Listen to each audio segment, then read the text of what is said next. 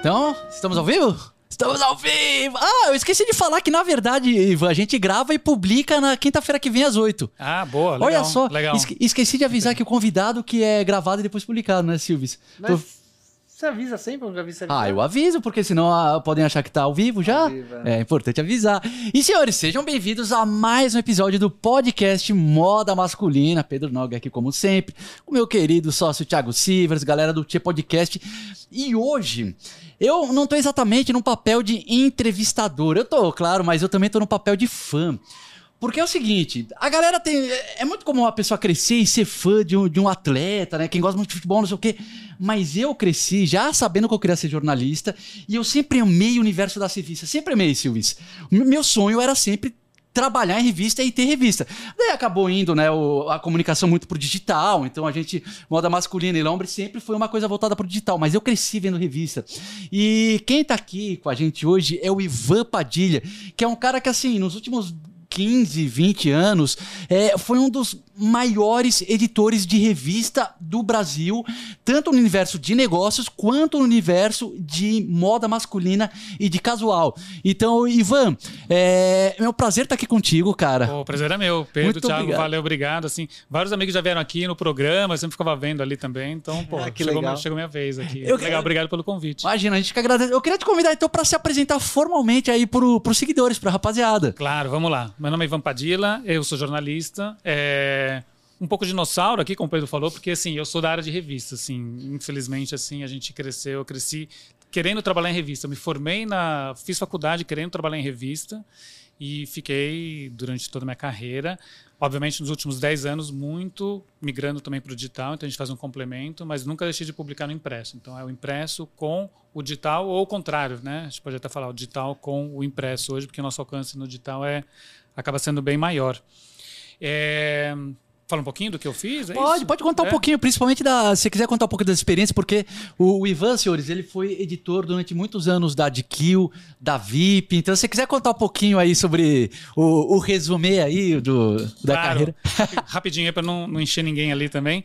Mas, é, bom, eu comecei trabalhando em revista semanal, principalmente. Trabalhei na Isto É, na Editora Abril, trabalhei na revista Época, com o pai do Pedro, inclusive, foi meu chefe lá. É mesmo? É, sim, foi um tempo muito legal. Eu estava comentando agora antes da gente começar.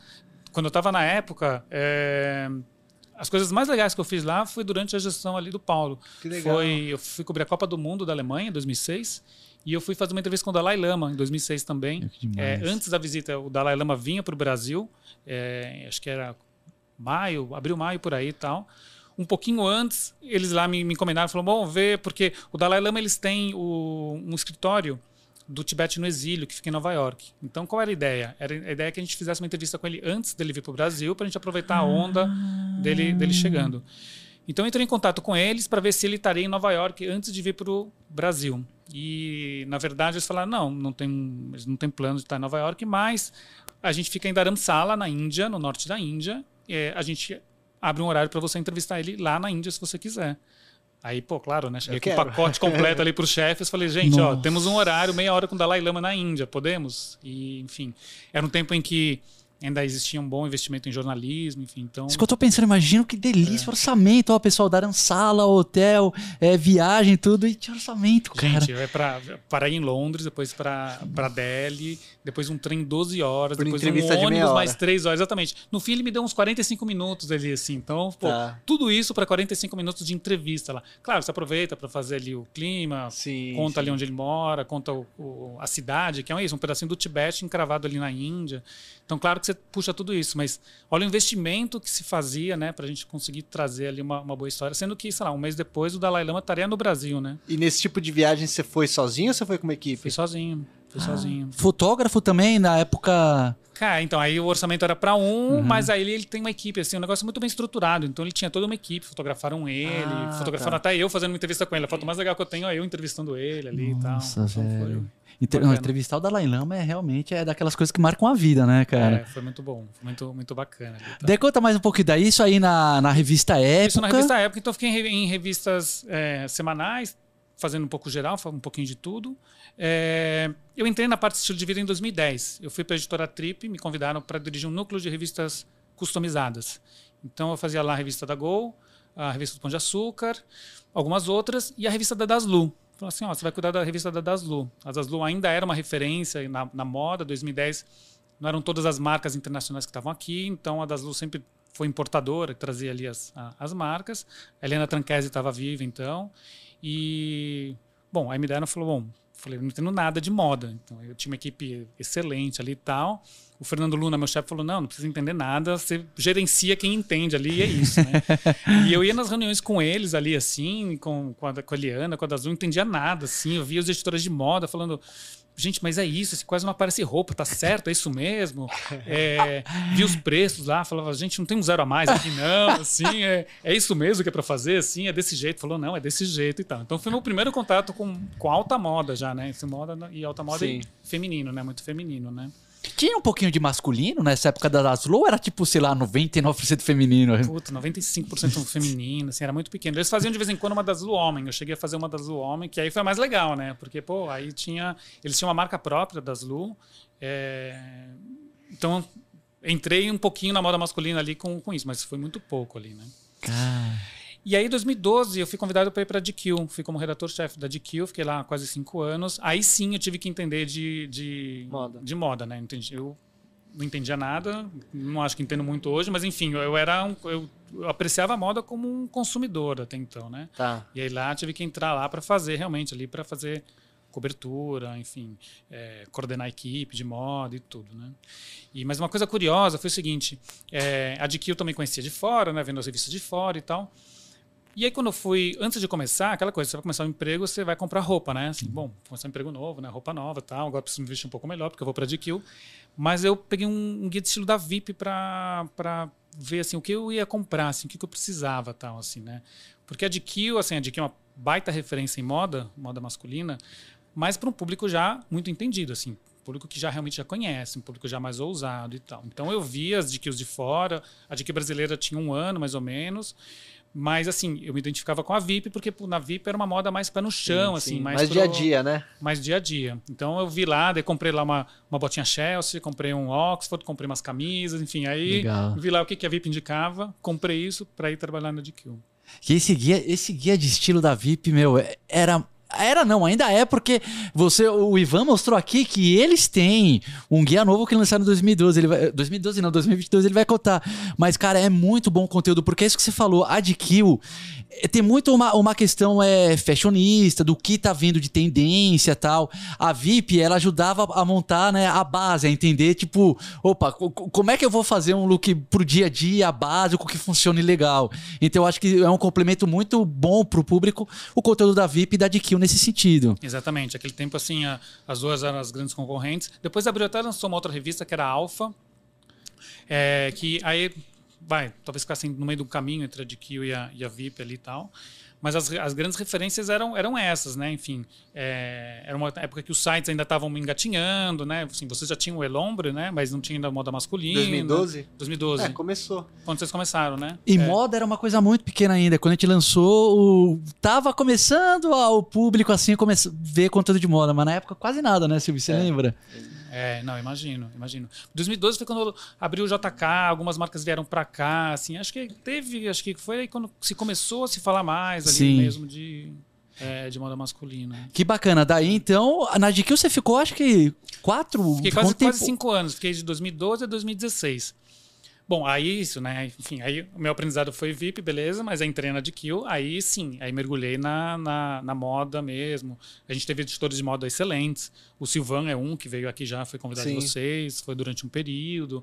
O, tinha o Antônio Branco, que era um português, também ficou um, um período também aqui no Brasil. Silvan comentou sobre ele, falou é, que ele é um cara excelente. Excelente, assim, o cara veio com muito olhar de fora, ele tinha morado em Nova é York, é enfim, é. era português, então ele trouxe muito é, o olhar pra gente aqui, né, pra para o Brasil foi, foi muito legal.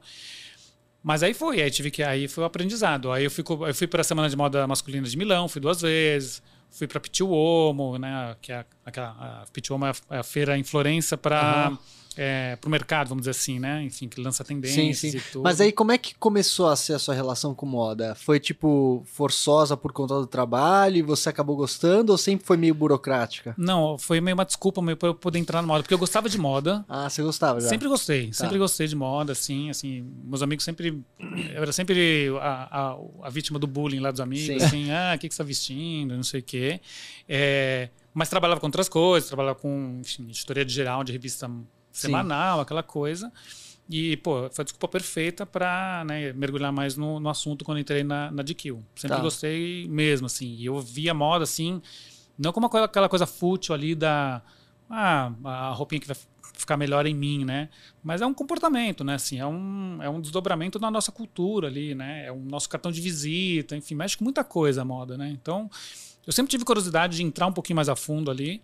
E quando eu fui para DQ, não foi exatamente por isso, por causa da Sim. moda. É, nem foi por isso que me chamaram, até porque eu não entendia nada de moda naquela época, mas foi assim, foi é isso, foi a desculpa perfeita para eu mergulhar um pouco mais nesse, Entendi.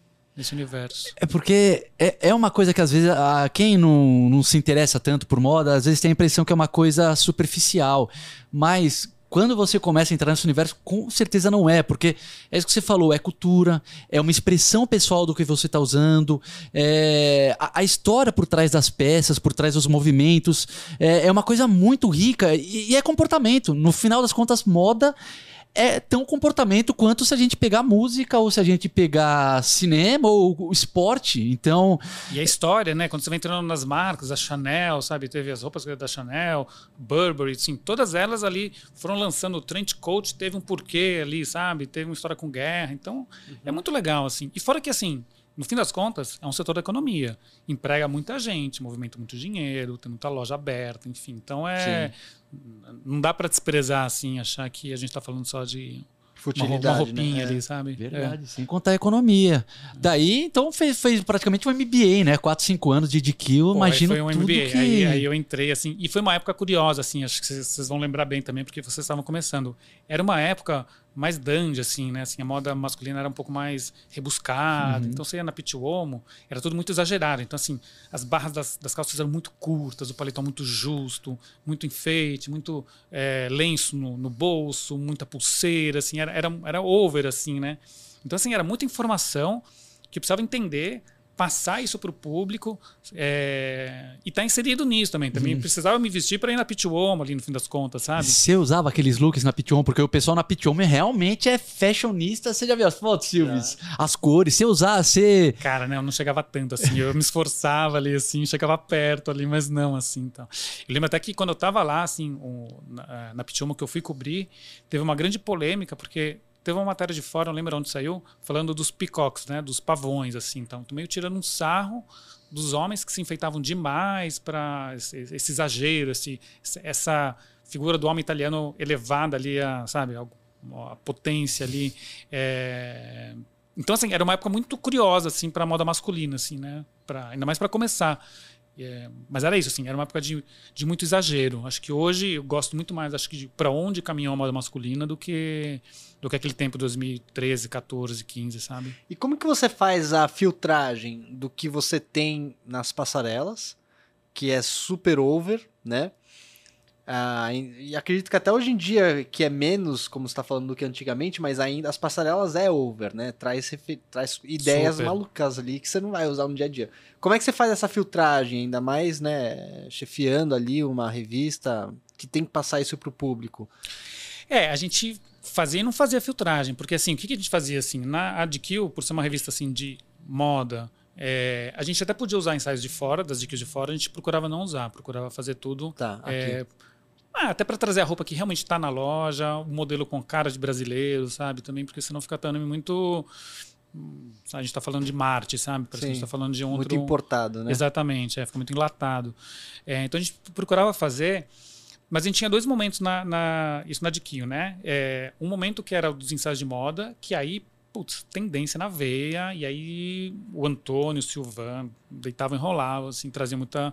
é, realmente, assim, reproduziam assim, o que eles estavam vendo. Lá fora. É, a própria, as próprias marcas, quando da passarela para as lojas, ela já faz uma filtragem também, né? Assim, também o que, o que você vê na, na, na, passarela, depois o que você vê na loja, ali tem. Todo mundo precisa vender no fim das contas, né? Hum. Então já existe uma certa filtragem. A gente fazia isso também. Mas a parte de moda, dos editoriais de moda, eram bem ousados.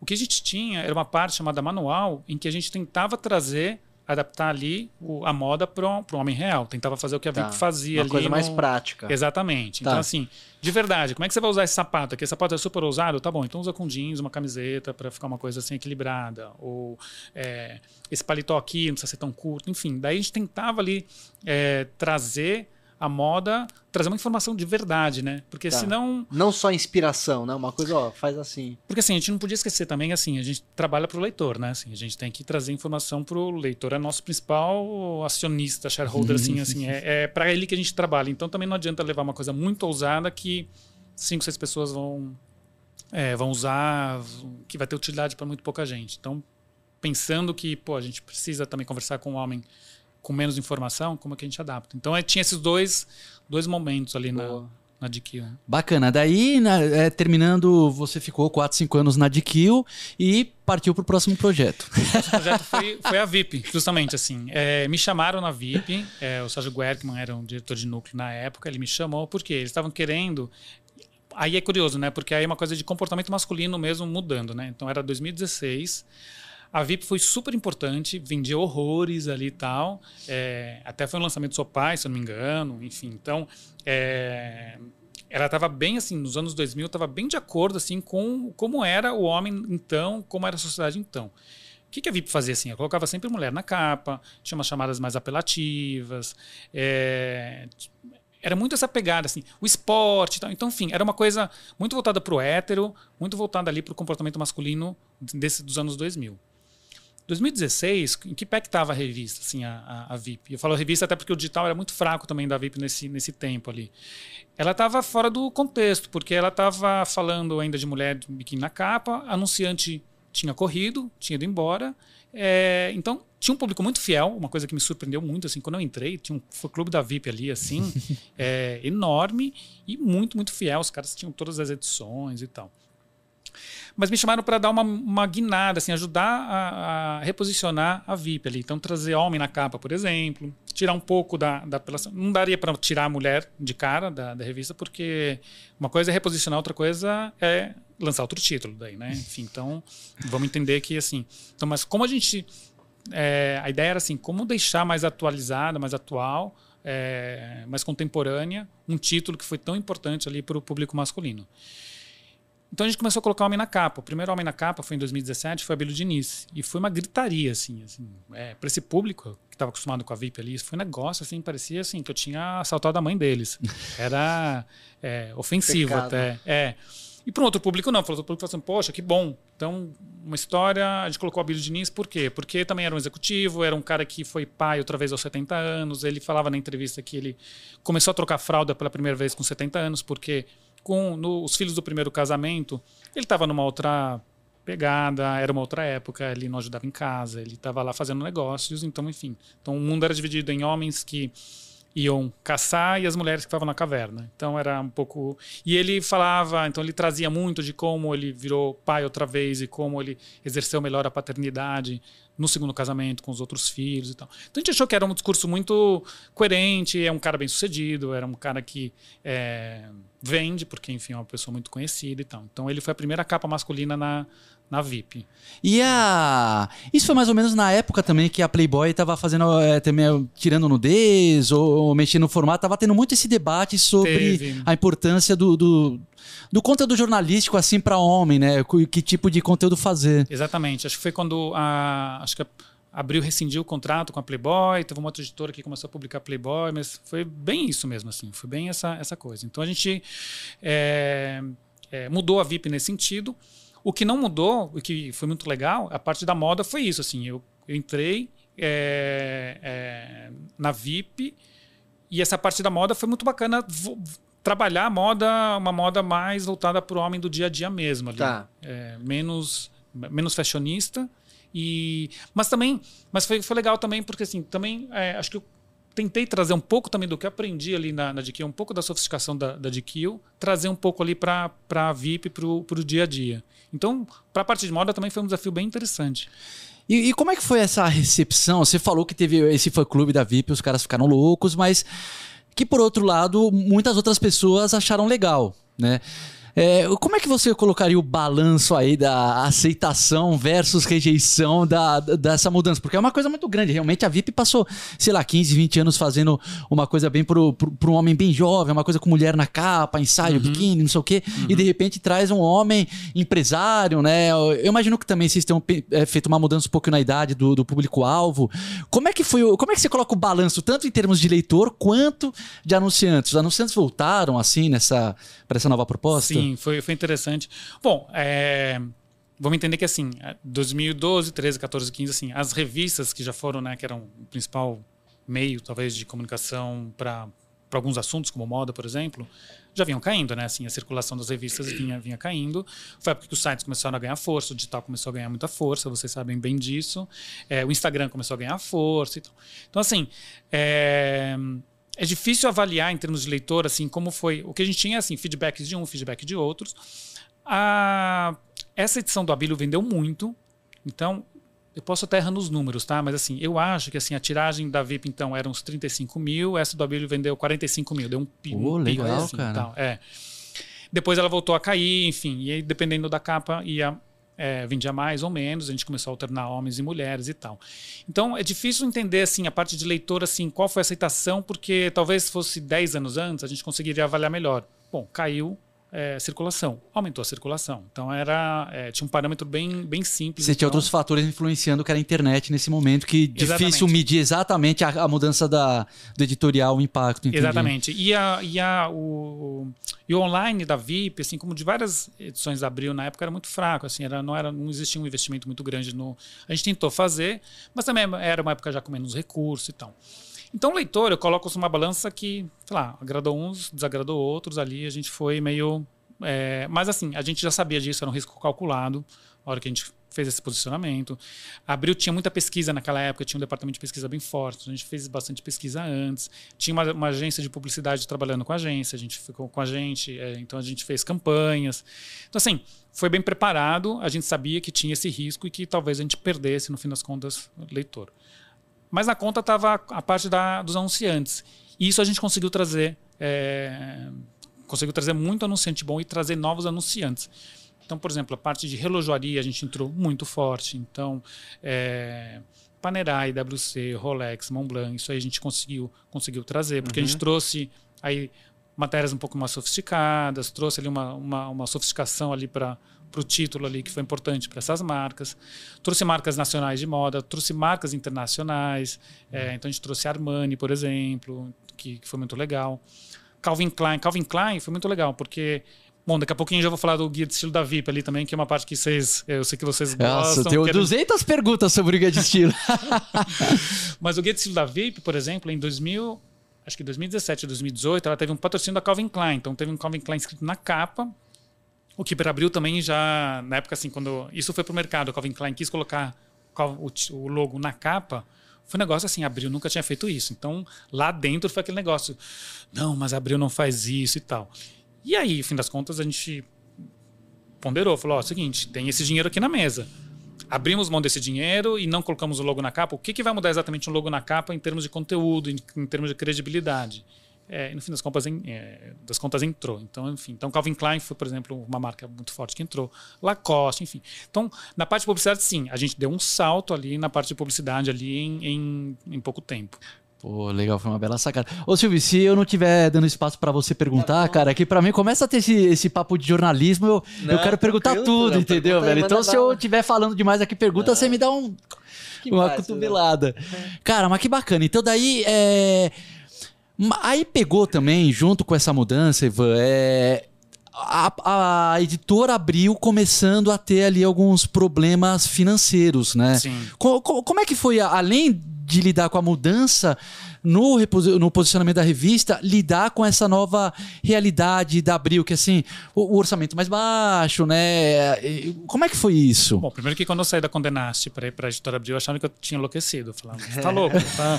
É, porque realmente a Condenaste era uma editora muito é, rentável, muito sólida, é, enfim, tem a gestão do Fred Cachar, enfim, tem assim, tem... É, tá ali bem ou mal uma joint venture com a Globo, enfim. Então ela estava muito num bom momento. A Vogue é uma potência, né? É, e ela está muito bem estabelecida. Abril já estava dando sinais ali de que, assim, a coisa estava bem, bem mal. Eu. Bom, depois em 2018 ela entrou em recuperação judicial. Eu até achei que ia durar um pouco mais. Eu fui sabendo que era um período, mas achei muito legal o desafio de, de, de reposicionar a VIP. Mas realmente, assim, Abril já estava assim. É, e era visível. É, assim, a parte de estrutura, assim, a parte de estrutura era muito. é, ainda tinha algumas coisas, por exemplo, isso, tinha uma parte de pesquisa muito bem estabelecida que ainda não tinha sido desmantelada, o que era muito legal. Então a gente conseguiu usar isso. Ainda tinha verba de marketing, enfim, tinha algumas coisas, mas você percebia já que, para quem viveu abril no auge, já não era, sabe, não chegava perto do que, do que já tinha sido. Que, que engraçado, porque a minha sensação, assim, olhando de fora, é que a Globo soube muito bem se reinventar nesse sentido, assim, com estratégia online bem forte, é, os aplicativos, a Globo tem, sabe, tem uma Netflix própria deles, a Folha de São Paulo, sabe, foi muito forte pra internet, com tudo.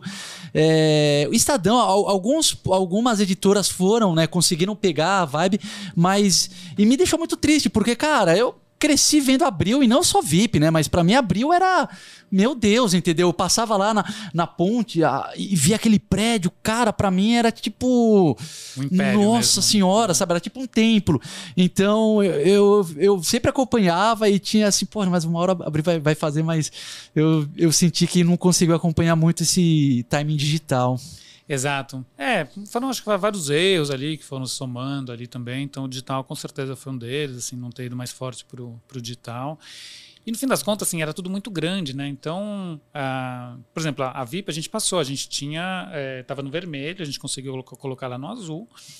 Mas em 2018, quando ela entrou em recuperação judicial, é, que aí a, a editora resolveu fechar vários títulos, precisou fechar vários títulos, abriu, a VIP foi junto ali também, mesmo já estando mais no, no superávit ali. Então, é, foi penalizada, acabou sendo penalizada ali nesse, nesse momento ali da Abril mesmo. Co- co- Como é que foi isso? Você, você ainda estava na VIP quando fechou e daí depois foi comprada? Porque teve uma, uma mudança ali meio muito doida, né? É, eu tenho, eu tenho esse, essa coisa no currículo triste, mas eu fui a pessoa que fechou a VIP no fim das contas. Assim, fui o diretor que acabou fechando a VIP. é, porque foi isso, em 2018, abriu, entrou em recuperação ju- judicial e ela precisou, assim, fechou a L, fechou a, a, a Cosmopolitan, fechou a VIP, fechou uma série de títulos, ficou com alguns. Nessa época, o que aconteceu? Eu é, a gente acabou criando, foi até a ideia da Alexandra Zaparoli na época, que era a diretora, é, nossa CEO, né, nossa diretora editorial e cuidava do comercial, marketing também.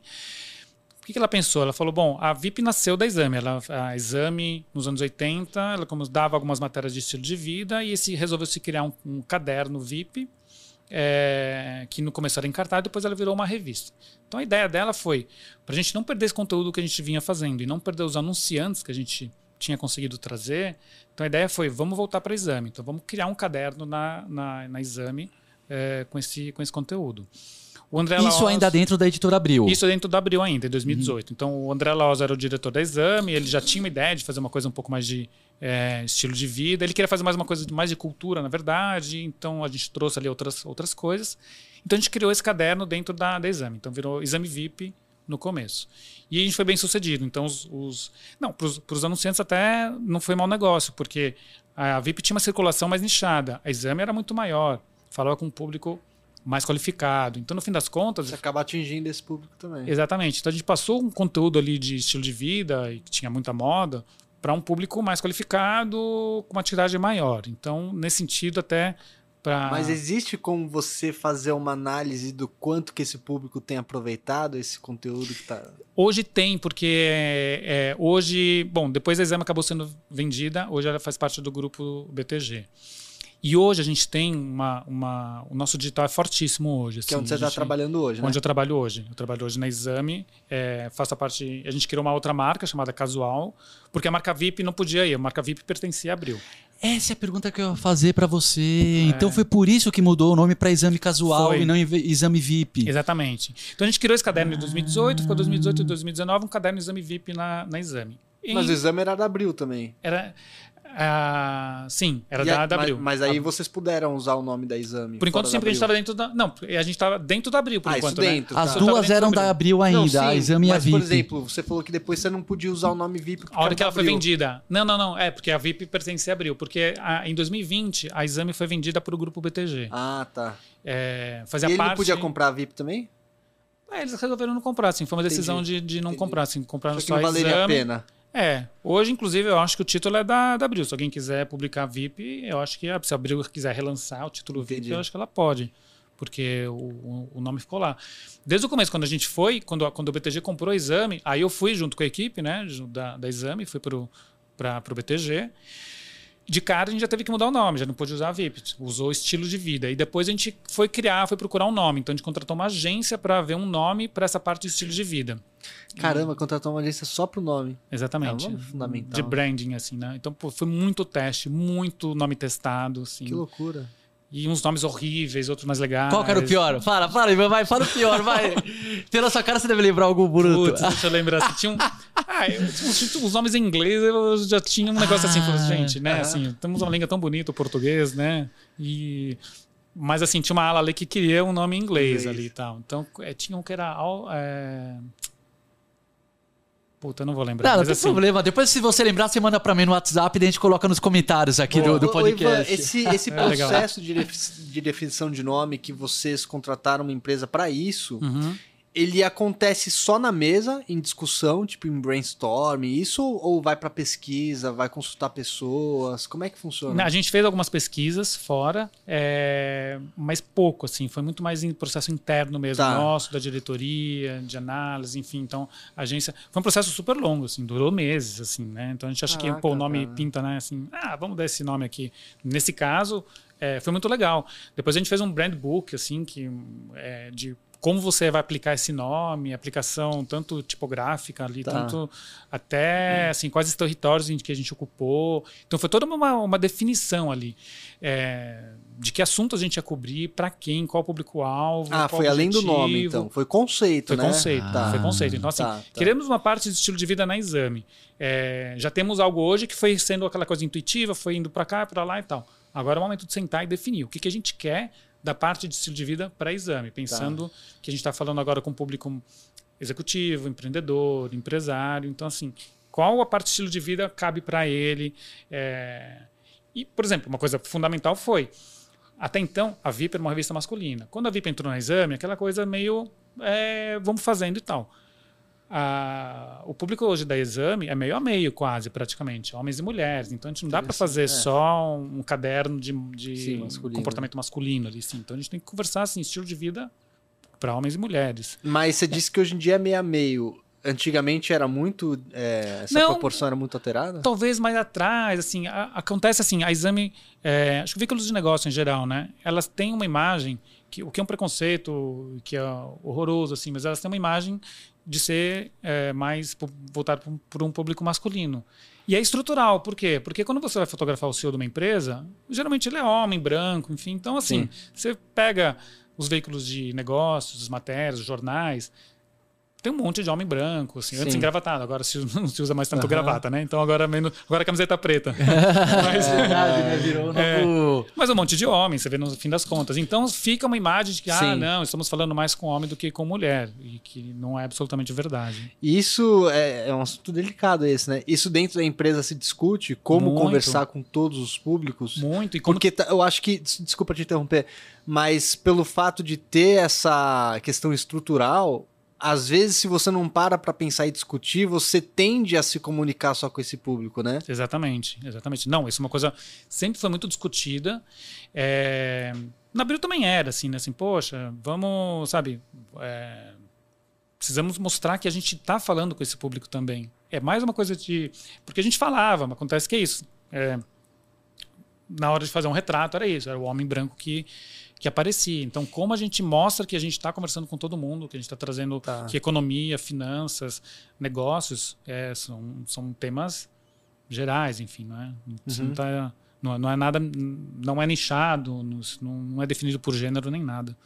E a gente e tá tendo uma mudança, é, ainda bem, né, que tá tendo essa mudança. Eu vi que, inclusive, no, no primeiro turno das eleições aumentou a bancada feminina, é, representantes trans também. Então, no- eu vejo assim, né? Eu, eu não sou um cara que acompanha assim diariamente negócios, mas eu gosto de, uma vez por semana, dar uma zapiada. Eu vi que SEOs, executivos, tá aumentando muito o número do- de mulher. Eu acho que é uma mudança muito interessante, é muito importante, mais do que interessante, é muito é fundamental.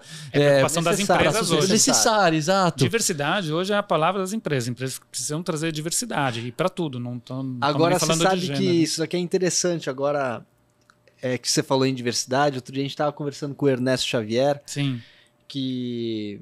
E, cara, ele falou que mais do que diversidade, é importante as empresas trabalharem em inclusão. exatamente. Né? É. Porque ele até. Eu achei legal essa, essa, esse jogo de conceitos que ele trouxe, que representa uma coisa muito importante, né? Diversidade é você colocar pessoas diversas na empresa. Inclusão é você dar poder também para as pessoas diversas, né? Tem aquela frase que eles falam assim: na diversidade é chamar para festa, inclusão é chamar para dançar, né? É Tirar para dançar. é isso. Gostei Assim. dessa frase. É, é. Então, Porque acontece muito assim, acho que as empresas estão aprendendo. Contratar, você pegar, abrir o processo de seleção, trazer gente diversa, até ok, você consegue fazer. Quando essa pessoa entra na empresa, como é que você dá, enfim, essa se, se os funcionários, se os colegas de, de mesa viram a cara para ele, não chama para almoçar, é, boicotam na hora de fazer um projeto, enfim, então É, qual, qual a é. diversidade que você está trazendo, né? É isso mesmo. Aliás, como a gente tem um Elombre Moda Masculina há 10 anos e a gente sempre foi assim, uma equipe pequena, 5, 10 pessoas, 12, 10 vezes boa, mas sempre pequeno, a gente nunca. É, a empresa muito pequena tem nunca teve esse problema, né, Silvis? Mas você já trabalhou em empresas gigantes. Agora que você falou esse negócio de boicote, é, rola isso, cara, nessas editoras grandes, tipo de, sei lá, umas fofoca, de umas panelas. Olha, não sei, assim. é, Todas as redações por onde eu passei sempre teve muita mulher. E na VIP, é curioso, a VIP tinha mais mulher assim do que, do que homem. Ou se não era mais, era igual ali, sabe? Tinha um. Pô, a Claudinha era é, uma das editoras fantástica, a Natália fazia o digital, a Marjorie, enfim, sempre teve muita, muita mulher. A DQ também. A DQ também sempre procurou ter mulheres trazendo também. E o que é excelente ali, assim, na hora de discussão de uma pauta ali também, você tem uma baliza ali, sabe? Alguém para levantar a mão e falar: não, não é por aqui, é por ali. Uma das maiores transformações que a gente teve no Elombre, porque quando a gente lançou em 2012, ainda era uma vibe meio. É, que nem se falou nos 2000, da revi- revista VIP, meu.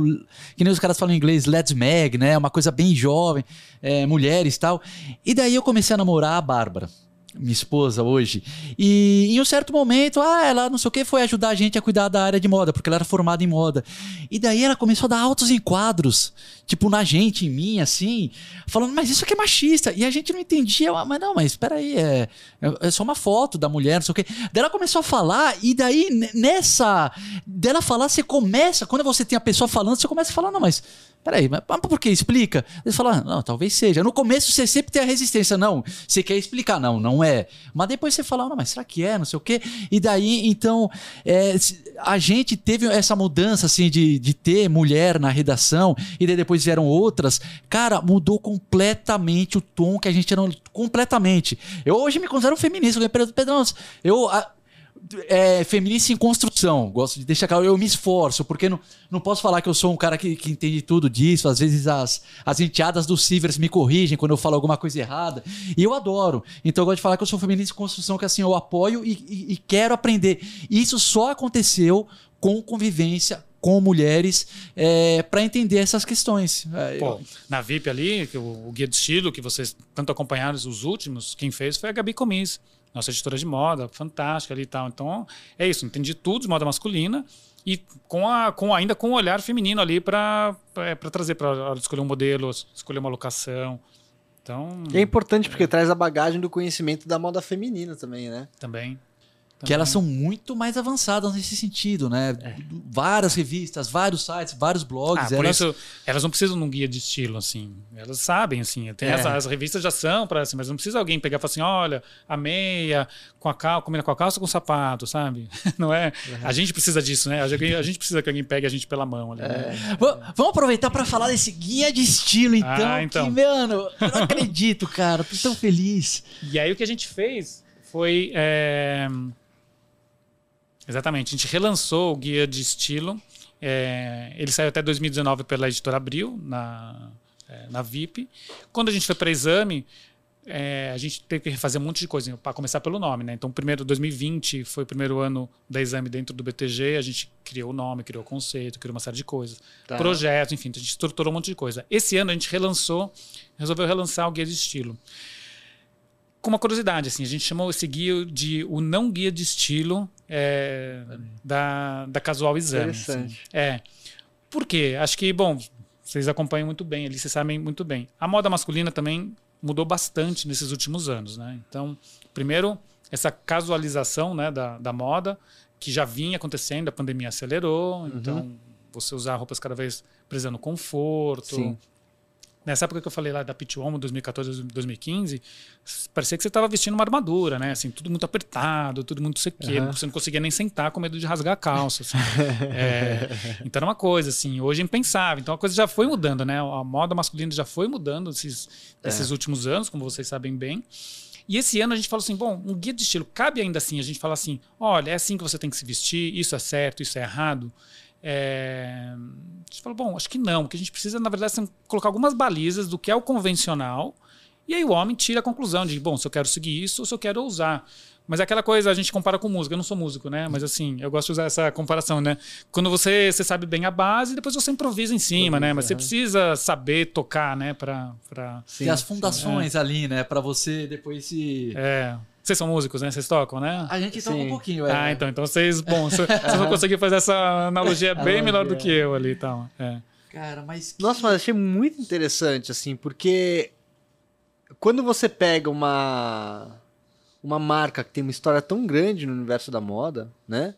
Que é a VIP e, tra e conceitua isso formalmente, tipo, ó, a gente não quer impor regras, cara, isso é um peso muito grande É. no, no universo da moda masculina. Porque os guias antigamente, e aqui acho que não cabe a gente ficar pensando se é certo ou errado, era como funcionava. Os Exatamente. guias antigamente eles eram bem rígidos, né? Tinha um guia da Squire lá que o Pedro tinha, que eu dei uma lida também, cara, super rígido. Tipo, não, O Black Não, Book não, ali sim, era- sim. Era é, é derivado do Black Book, uma tradução, uma edição que eles fizeram pra português em 2012. Ah, legal. do, Uhum. do guia de estilo da Squire, mais inspirado no Black Book. é, é um livro divertido, assim, você vê que tem um toque de humor, assim, mas eles eram bem, bem claros, sabe? Não, não, sim, sim. E hoje, quando você lê, isso soa até estranho, né? Tipo, pô, não precisa ser tão inflexível assim. Então, vocês trazerem isso, ó o Richard aí. Richard, É. Richard tá devendo uma participação É. aqui, o Richard, pra gente. Pô, ele vai brilhar aqui. É. Então, vocês trazerem isso de uma forma institucionalizada, num, num não guia de estilo, putz, eu achei, acho fenomenal. E, a- a- é o espírito do tempo, né? Que o seu pai gostava tanto de falar, inclusive. Exato. É. É o espírito do tempo, né? Você falar em um não guia assim. Mas o, o que, o que só pra finalizar, o não guia não significa porque às vezes as pessoas acham que quando você cria um não guia tudo pode. É- tipo tudo pode, mas não significa que você não possa dar orientações. Exatamente. E a pessoa a partir disso tomar a decisão do que ela quer. Foi bem o que a Então, gente quis muito- fazer. muito interessante. Foi isso. Foi isso. Então, assim, a convenção é, pô, a meia combina com a calça, não sei o que. Tá, beleza, tá bom. Quer colocar uma meia colorida? Coloca uma meia colorida. Não meia, assim, o que mais se usa é não meia, assim, não usar meia. Então, é, aí a partir daí você cria, né? Você cria. Cria. Então, assim, o que está se vestindo hoje? O que, que as pessoas, o que, que, tá, o que, que as marcas estão lançando hoje nas passarelas? Ah, tem uma coisa assim, assado, tem uma coisa militar tal. Ok, quer usar? Usa. Não quer usar? Fica à vontade. Tá assim. tudo É, mas é para você ter como base ali o que está acontecendo. Muito bom. O Sivers, ele tá falando dos guias, mas ele se esqueceu que a gente também, acho que por volta de 2016, a gente fez um e-book, um guia, Sim. que era 25 erros de estilo. Uma coisa bem engessada. Por exemplo, não use meia branca com calça jeans. É, não sei o que, coisas que hoje você olha e fala assim, mas não não é que não usa, né? A gente até tirou do ar, pra, eu penso em relançar, trazendo Sim. mais contextualização, porque, opa, peraí, não. Se você quiser usar como uma referência nos 90, um sneaker, você pode fazer.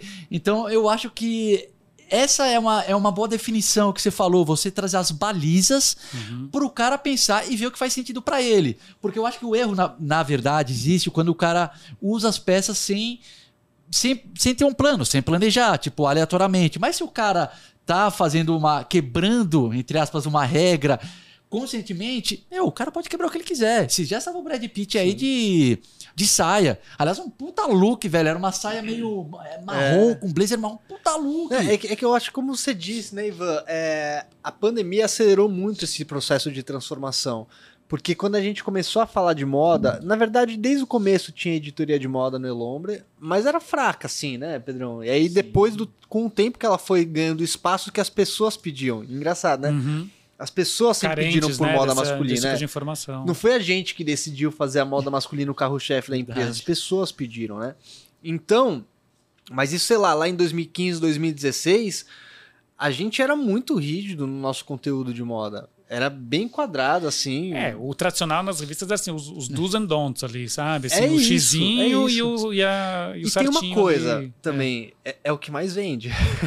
é o que Não, mais vende. Como chamada, assim, pô. Como chamada? Aí você faz um vídeo, três erros, todo né? mundo vai clicar. Exatamente, Agora você falar é. três coisas que eu sugiro que você vista, que pode ser que dê certo. Aí, pô, ninguém mais clica. Não tem nada que bomba é. mais no TikTok do que um vídeo é não use a peça assim, é, TikTok, cara. YouTube, rede social, revista, tudo- é o que vende, é o que chama a atenção, né? Mas é uma coisa que tem que ter cuidado, né? Porque eu acho que também com essa coisa de. é, as redes sociais, elas têm um lado meu maravilhoso, muito bom, se traz voz para muitas pessoas. Mas ao mesmo tempo, é, de um ponto de vista de, de jornalismo. qu- Quando a pessoa tem assim alguma.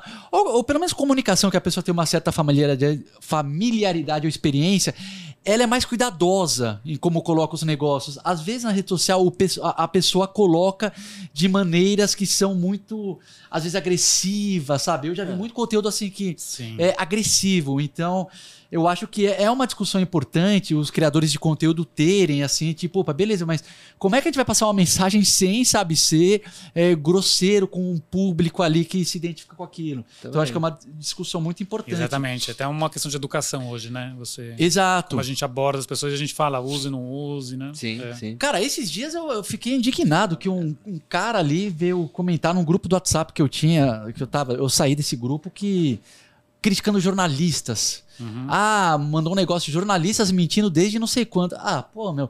Ah, e, ah, sabe, criou um negócio que às vezes ah, o pessoal acredita numa corrente do WhatsApp mais do que numa matéria jornalística o cara fez uma apuração, que não sei o quê. É uma. Você. Como é que você analisa esse momento assim em relação ao jornalismo? Você que pegou.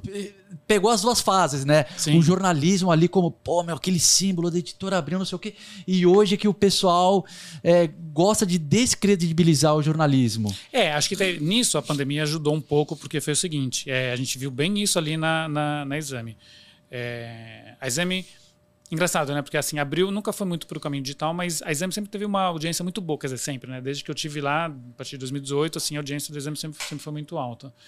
2020, a audiência, acho que como da Exame e de outros veículos, explodiu muito. Por quê? Porque tinha um vírus novo, as pessoas estavam apavoradas, enfim. se- E as pessoas foram atrás de informação confiável, foram atrás de. E aí, a informação confiável para elas eram os veículos tradicionais de jornalismo. Então, esse foi o momento ali, assim, acho que de volta de credibilidade um pouco ali. Espera, desculpa, é, é o microfone? Ah, tá na frente dele? Ah, tá, desculpa. É, então, acho que esse foi o momento ali de, de- em que os, os veículos ganharam, uma, ganharam credibilidade. Mas eles estão tão danificados. A imagem está danificada mesmo, assim, tem mesmo isso. Também por uma série de questões. Por erros também, dos, de, de veículos, erros de editoriais, erros de avaliação ali, tem isso. Tem explosão de mídias independentes, assim, então você tem hoje boas, bons veículos de mídia independente. Apesar de que assim, o grande jornalismo é caro, né? Assim, jornalismo para você fazer é caro, demanda tempo. Então você vai ver assim os furos, quem acaba dando é quem tem condições de colocar um repórter ali é, investigando, às vezes sem publicar durante um tempão, mas para achar ali uma, uma informação. Então, o que acaba aparecendo de política ali, de, de denúncia, acabam vindo dos veículos é, tradicionais, que é quem consegue ainda ter um é, ter um bom investimento nisso. E o conteúdo aqui vocês têm na internet também? Esse a gente tem na internet. Tá. A gente tem na internet. É, o que, que a gente fez é, com, esse, com esse guia? É, a gente, ele foi encartado, a gente tem uma edição especial chamada Exame CEO, que é essa aqui é uma edição trimestral. Ela vai para um mailing de executivos, C-level, é um mailing que é da Exame, do BTG. São 5 mil hoje, a maioria CEOs, né? Então ela vai, ela é trimestral e ela tem o patrocínio da Salesforce. Então isso já era um produto que a gente tinha em casa. Quando a gente quis lançar o guia, a gente pensou, bom, o que, que a gente faz? A gente joga para o Brasil inteiro, coloca nas bancas, mas a distribuição hoje é, do impresso ali está com seus problemas. Então a gente decidiu, falou, bom, vamos encartar, é, a gente vai fazer uma edição digital, então qualquer um vai poder ter acesso, mas o guia em si, é, que é uma coisa mais premium, uma coisa é, quase um presente, a gente vai encartar e a gente vai colocar para é, para esse mailing que recebe essa, essa edição. Então foi isso que a gente fez. Entendi. Mas ela está hoje na, no, tá. no online, sim. É, então ela tem. É, é, isso que eu estava vendo antes. Ela tem, mas ela é em versão de matérias, assim, você clica, né? Vocês não chegaram a lançar, por exemplo, um PDFzinho que a galera com essa não. diagramação, porque, pô, isso ia ficar legal. Pode ser para uma próxima, boa ideia. É, é, a gente perde, né? A coisa da ilustração, isso a gente acaba perdendo. É, cara, eu, eu adoro, sabe, cara? Eu, mas eu não sei Sem se dúvida. também é saudosismo meu, porque eu cresci vendo revista, se, se o pessoal mais jovem. Aliás, deixa no comentário aí se, é, se vocês gostam de ter esse PDF, mas eu gosto de. Ainda quando eu vou ver uma revista, às vezes eu gosto de baixar o PDF dela e ler no smartphone e tal, mas eu acho é, que eu tô ficando meio dinossauro também, né? ah, sei lá, vamos, vamos exercer, né? Nossa, é, não, mas sem dúvida, assim, né? Porque isso é pensado de um jeito, a ilustração para cá, para lá, enfim, né? O fluxo, o flow ali das matérias, né? Assim, tem um... A revista é um produto bem acabado, né? Uma, você não vai colocando uma matéria atrás da outra, A revista né? é uma experiência, uma né, experiência. cara? Uma experiência. E... É, isso daqui eu já tô perdido aqui. Vocês estão conversando também. Né? É, tá... E assim, olha, eu vou falar, e, eu, e aí eu posso falar mesmo pelos nossos seguidores, porque já conversei muito sobre isso. Os caras adoram o guia de estilo da VIP. Eu adoro também, sempre recomendo. Quando a galera tá começando a se interessar por moda, eu falo assim: meu, você precisa ler o guia de estilo da VIP. Eu falo, você comprar usado 2019, não tem problema, 2018, seja 2017 você compra para você dar uma olhada e ter as bases e depois ir, ir avançando ali, que, que nem a gente falou, né? Encontrar o seu estilo mais sempre falo e a galera adora. E quando eu vi que lançou esse 2022, eu procurei, meu Deus, será a Amazon? Onde é que eu acho o Mercado Livre e tal? Eu fiquei procurando muito. E ninguém, eu acho, colocou para vender usado. Mas os, outros, os outros você encontra? Encontra, encontra, usado. É usado? Então, eu tentei é. comprar esse usado também, porque eu falei, pô, às vezes um cara conseguiu pô. esse e colocou para vender, sei lá, no Enjoei. Uhum. Tentei comprar. Ninguém colocou. o, todo o seu mail é 5 mil, né? 5 mil. O mailing aqui a galera tá aproveitando, porque ninguém pegou e colocou no enjoei.com.br, velho. Eu teria ah, comprado se eu achado. se eu achasse. E, é. e, uma coisa assim, as fontes é, nacionais é, nichadas também são muito interessantes. Por exemplo, é, meu, a gente tá com grandes alfaiates aqui no Brasil. Sim. Tem assim um. É, caras incríveis, que inclusive a gente está conversando para trazer aqui. É, tem, tem alguns cursos de tecido que são umas coisas impressionantes, cara. Esses tempos a, a Bárbara, minha esposa que trabalha lá no, no Moda Masculina com a gente, ela fez, eu acho que era Ana Scalé, eu não lembro, mas ela tem assim 20 anos de experiência no mercado têxtil e ela faz um curso e daí ensina tudo. Então eu acho que esse é um ponto bom que as mídias digitais é, trouxeram também. É, as pessoas, os especialistas em cada pequenos nichos assim, né? Coisas bem nichadas conseguem levar o trabalho, mostrar, seja com post, né? Texto, vídeo, curso. Então eu acho que hoje em dia a gente tem, ainda mais na moda masculina, uma explosão de, de bons materiais, bons especialistas aí opinando sobre o assunto. É, e tem uma outra coisa também, assim, vocês é, acompanham também. As marcas hoje também estão virando produtoras de conteúdo. Então você vê assim, a oficina, por exemplo, sim. tem lá um blog, o Silvão mesmo faz os vídeos, então eles fazem conteúdo, a Aramis tem ali um hub sim, também de sim. conteúdo. Então você vai vendo assim, as marcas, elas também estão nessa pegada ali de informar, né? Assim, claro que é, é para o negócio deles, obviamente, né? Porque eles estão mostrando, mas é uma fonte de, de, de conteúdo muito boa também. É verdade, até porque a Aramis realmente eles estão com o blog o Aramis Way, uhum. porque você tem ao mesmo tempo um criador de conteúdo, mas o cara tá do lado um estilista, né? E do outro lado um modelista, e do outro lado o cara compra tecido. Então o cara tem as fontes de uma maneira primária ali que é, é é, jornalisticamente verdade, é muito rica, né? É muito rica, assim. Não, e até extrapolando um pouco. Então, tem uma marca de é, calçado. Pode falar a marca aqui? Pode, assim? claro. Uma marca de calçado que eu gosto muito que é a Lowe. A Lowe, se você entrar lá, eles assim, pô, eles mostram um look completo, assim, como usar o sapato. O sapato você vê, assim, no fim das contas, tá lá do tamanho que tem que ter um sapato dentro de um look ali, assim, né? Mas você olha, eu adoro, assim, eu falo pra Lívia ali, que é fundadora, eu falo, nossa, adoro ver as suas referências de moda ali, porque. Você tá falando no site? É do site, é do site. Você já entrou? A, a Lowe tem um blog, Sivers, que dá Eu tipo.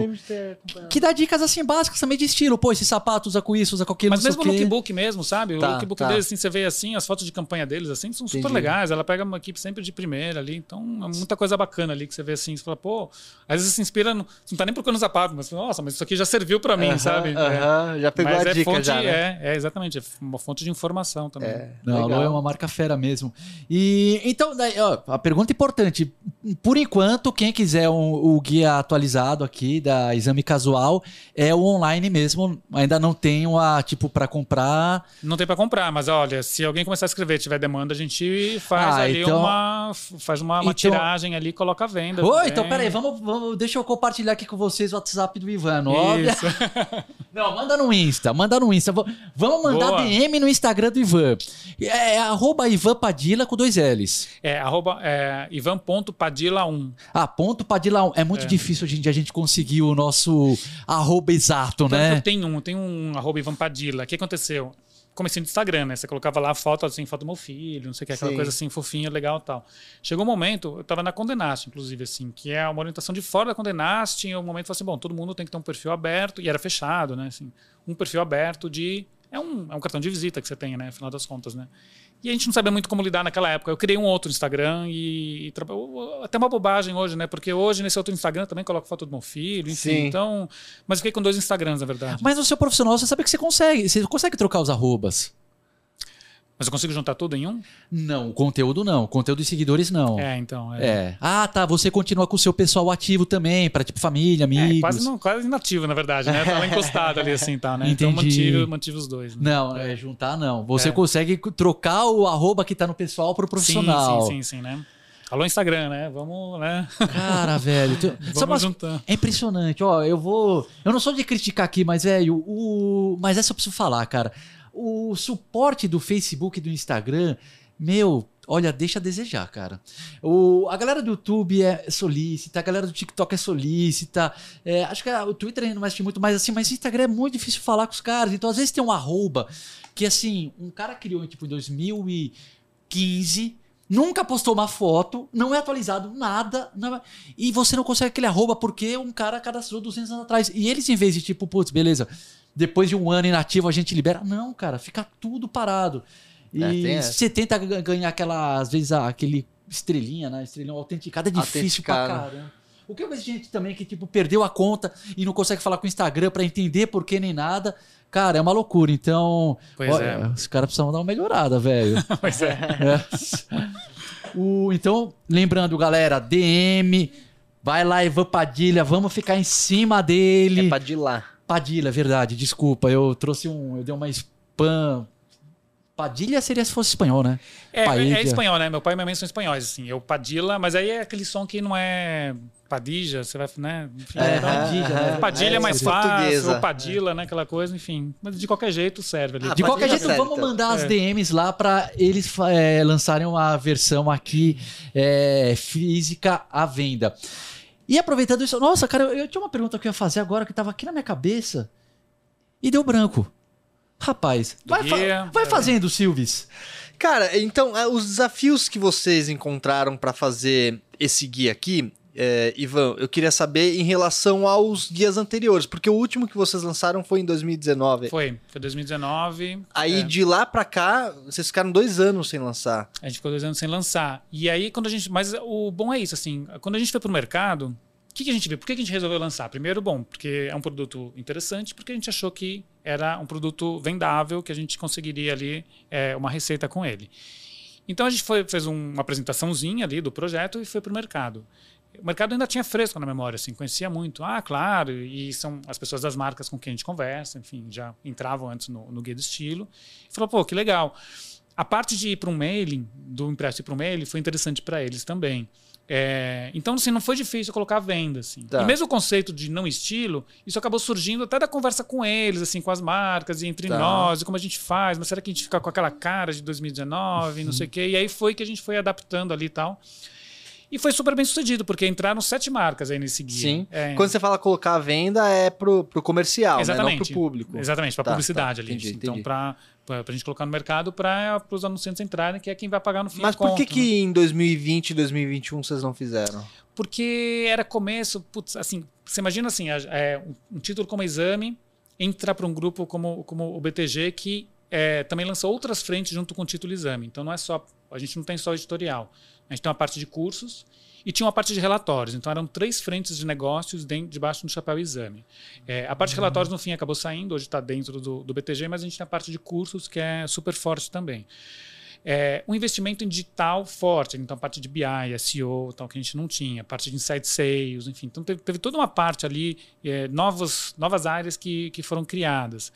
É, um posicionamento que a gente fala, assim, que é um posicionamento do, de, de dar muito fomento ao empreendedorismo. A gente fala hoje muito mais de. A gente faz menos uma análise macroeconômica e hoje mostra bons exemplos, assim, bons é, exemplos de empreendedorismo que tem, é, que tem sido feito, boas ações das empresas. Então é muito mais um fomento que a gente quer dar para Tá. o setor produtivo. É, então, no meio disso tudo, é, e a gente estava formando uma marca. Então, o primeiro ano de 2020 foi basicamente formar a marca casual. A gente ficou meses formando, formatando, é, qual o nosso conceito, o que a gente ia fazer. Perfeito. Então tá, 2020 foi isso. 2021 foi muito de consolidar, de fazer ali nosso, nosso porque a, a casual moda é um dos pilares ali da, Da casual. Da, da casual. Tá. Então e a a casual, trata- né, pra quem não pegou, é a VIP que tá dentro da, né? Exatamente. Não, e além disso, além da moda ser um dos pilares, a moda masculina é um dos pilares dentro desses pilares, porque Exatamente. a é. exame que nem você falou, né? É um público que já aborda o feminino e o masculino, né? Então, Ah, então a Exatamente. moda Uma ali na sub- casual tem o feminino também. Tem. A gente dá menos porque é, mulher não precisa tanto de, da nossa informação Tá, ali como a gente acha entendi. que o homem, que o homem precisa. Ah, tanto que é um guia masculino, né? Um guia de moda masculina. Esse sim, né? Mas não tem. é, Tá. Se você vê no mercado, você não tem um benchmark, assim, você não tem um, um guia de moda feminina. Você tem a Vogue, que é a bíblia da moda. Você tem outras revistas, Bazar, enfim, Marie Claire e tal. É, e as mulheres, é, culturalmente, elas vão acompanhando moda, né? E homem Sim. que é aquela coisa, né? Muda de emprego, precisa, pô, agora como eu me visto, Sim. vamos sim. atrás de informação, né? Então a gente fez isso, assim, não, não impede a gente fazer um guia de moda masculino, apesar de a gente tratar com tratar de homens e mulheres, Mulheres, ali na, tá, entendi. é. Então foi isso. Então por isso que a gente ficou também esse período ali que a gente acabou não lançando. Então Tá, a gente lançou tá. esse ano, super bem sucedido, já tá no pipeline ali pro ano que vem a gente Pro vai ano que ter. vem. demais. Então já vamos falar de ano que vem. Vamos falar de ano que vem. O que, que tem de projeto aí? Porque eu reparei nessa que a Exame ela realmente começou a abrir um monte de frente, né? E um monte de títulos, é, por exemplo, esse CEO, SEO, não, SEO não, CEO, coisa de quem trabalha com internet que ele falar SEO, É. né? CEO. É, você tá 100% focado na editoria do casual ou você tá envolvido aí em outros projetos que a gente ou, ou que estejam rolando ou que vão ter? Porque eu vi no seu Insta, é, já, já puxando aqui, uma coisa que eu achei super legal, deixa eu só puxar porque eu tirei um print screen da um grupo que vocês fizeram, De CMOs, é isso? é de CMOs. É. Então eu queria saber o que, que você tem feito assim, se- ou se você tá focado no casual, ou se você tá em outros é, também. Não, estamos rodando os pratinhos ali, né? Tamo, então, assim, a gente tem a casual, fica, fica comigo, eu tenho uma equipe, a gente, uma equipe muito boa, enfim, então a gente está tocando ali 100% casual e a gente entra. é, a casual, assim, diferente de outras editorias, a gente consegue criar projetos com marcas com uma facilidade maior. Então, por exemplo, esse ano a gente fez um projeto com a Ferragamo, a gente fez uma ação de Dia dos Pais com o Ferragamo, Legal. a gente fez uma ação também é, é, com Aramis, a gente já fez, enfim, fez uma série de ações ali com, com marcas, a gente consegue fazer é, conteúdos ali para marcas. Mas eu fico com a parte de casual e fico com a parte de projetos especiais. Então, alguns projetos especiais. Então, a Exame CEO, por exemplo, é um deles. É, então, ela é uma edição temática. Ah, então a. CEO foi você também que Fica daí- comigo. Ah, É. legal. Ela já existia na Abril. No primeiro ano também ela não acabou não saindo e depois a gente relançou ela com apoio da Salesforce. Então assim, ela é uma edição trimestral, é, sempre temática ligada a algum é, algum assunto do mercado de trabalho. Então, essa daí é a liderança diversa. A gente lançou agora uma que é o futuro do trabalho, é, inclusão digital, enfim. Então, tem uma série de coisas, de, de temas que a gente vai abordando. Então, essa é uma coisa.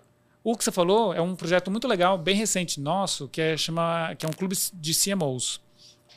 É, a gente fez em parceria com uma agência, a Zimes, que é de um amigo meu, Marcelo Tripoli, que é um cara que adora moda também. Então, é, conheço ele desde a, do tempo da, da DQ. O que, que, a gente fez? assim? Ele é um cara muito conectado com o mercado de, de marketing, principalmente marketing digital, e tem muito acesso aos CMOs das, das, grandes empresas. CMO é Chief Marketing Office. Ah, tá. É quem é, cuida do marketing. Exatamente, tá. com, com, com, cuida do marketing. Um anglicismo que a gente importou ali e tal, que a gente usa, mas é isso. É o cara, é o chefe de marketing das, das grandes empresas. Porque o marketing mudou muito também, né? Assim, pensando, o digital fez oh. o marketing mudar, é, mudar demais, Sim. mas todas essas questões que a gente falou agora, que a gente deu uma passada, diversidade, enfim, os temas hoje atuais, enfim, como uma, uma marca se posiciona hoje, o tempo de resposta de uma marca em uma crise, enfim. Então, assim, é, mudou demais. É, então, o que a gente fez? Fez um clube, fez, a gente criou essa, uma comunidade de, de CMOs. O Marcelo Tripoli tinha todos esses contatos, a gente tem alguns também, mas ele está muito dentro desse, desse meio. Mas o exame tem um, um, alcance muito grande, então a gente consegue dar uma visibilidade muito grande ali para o que a gente faz ali para esse grupo e para as discussões que a gente leva para esse grupo. Então, é um grupo que a gente tem alguns sócios que são é, é o nosso conselho, são oito CMOs hoje que fazem parte desse, desse conselho duro, ah. mas ele é aberto para outros CMOs que querem entrar, é, que querem participar ali da, da, do clube numa, num modelo de anuidade. É, a gente oferece jantares, oferece encontros de learning e algumas viagens também. Então a gente vai, por exemplo, para o South by Southwest em março.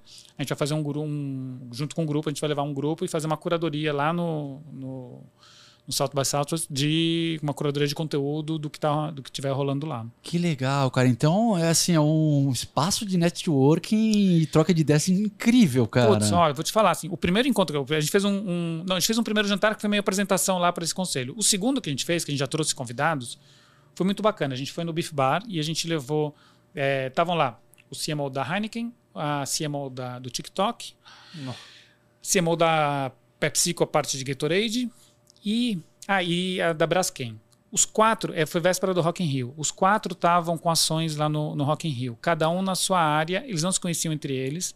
Puta, eles fizeram ali um grupinho ali na hora, assim, uma Ficou. panelinha e tal. Vamos, pô, saíram ações em conjunto, troca de experiências, Nossa, trocaram o WhatsApp na hora, tal assim. Para eles eles falam assim, para mim já valeu, a anuidade já valeu, só com esse jantar aqui já me valeu assim.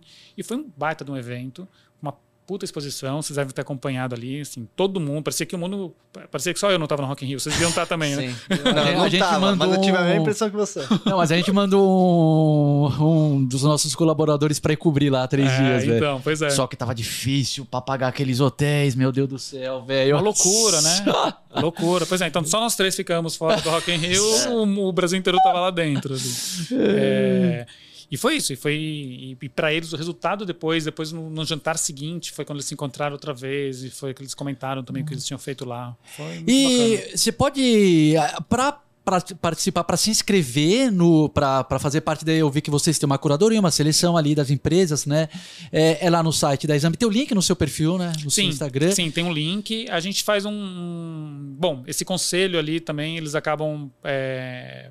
A ideia é que a gente tem assim CMOs de empresas de não de perfil parecido, porque são de, de várias áreas, mas de tamanho diferente, de investimento de mídia parecido ali, sabe? Que, é, é, que tem um, assim, que faça sentido eles estarem juntos ali, né? uhum. né? O clube, no fim das contas, é isso, né? O clube tem que, são pessoas que têm um perfil ali, enfim, alguns pontos em comum ali para você estar tá, tá junto.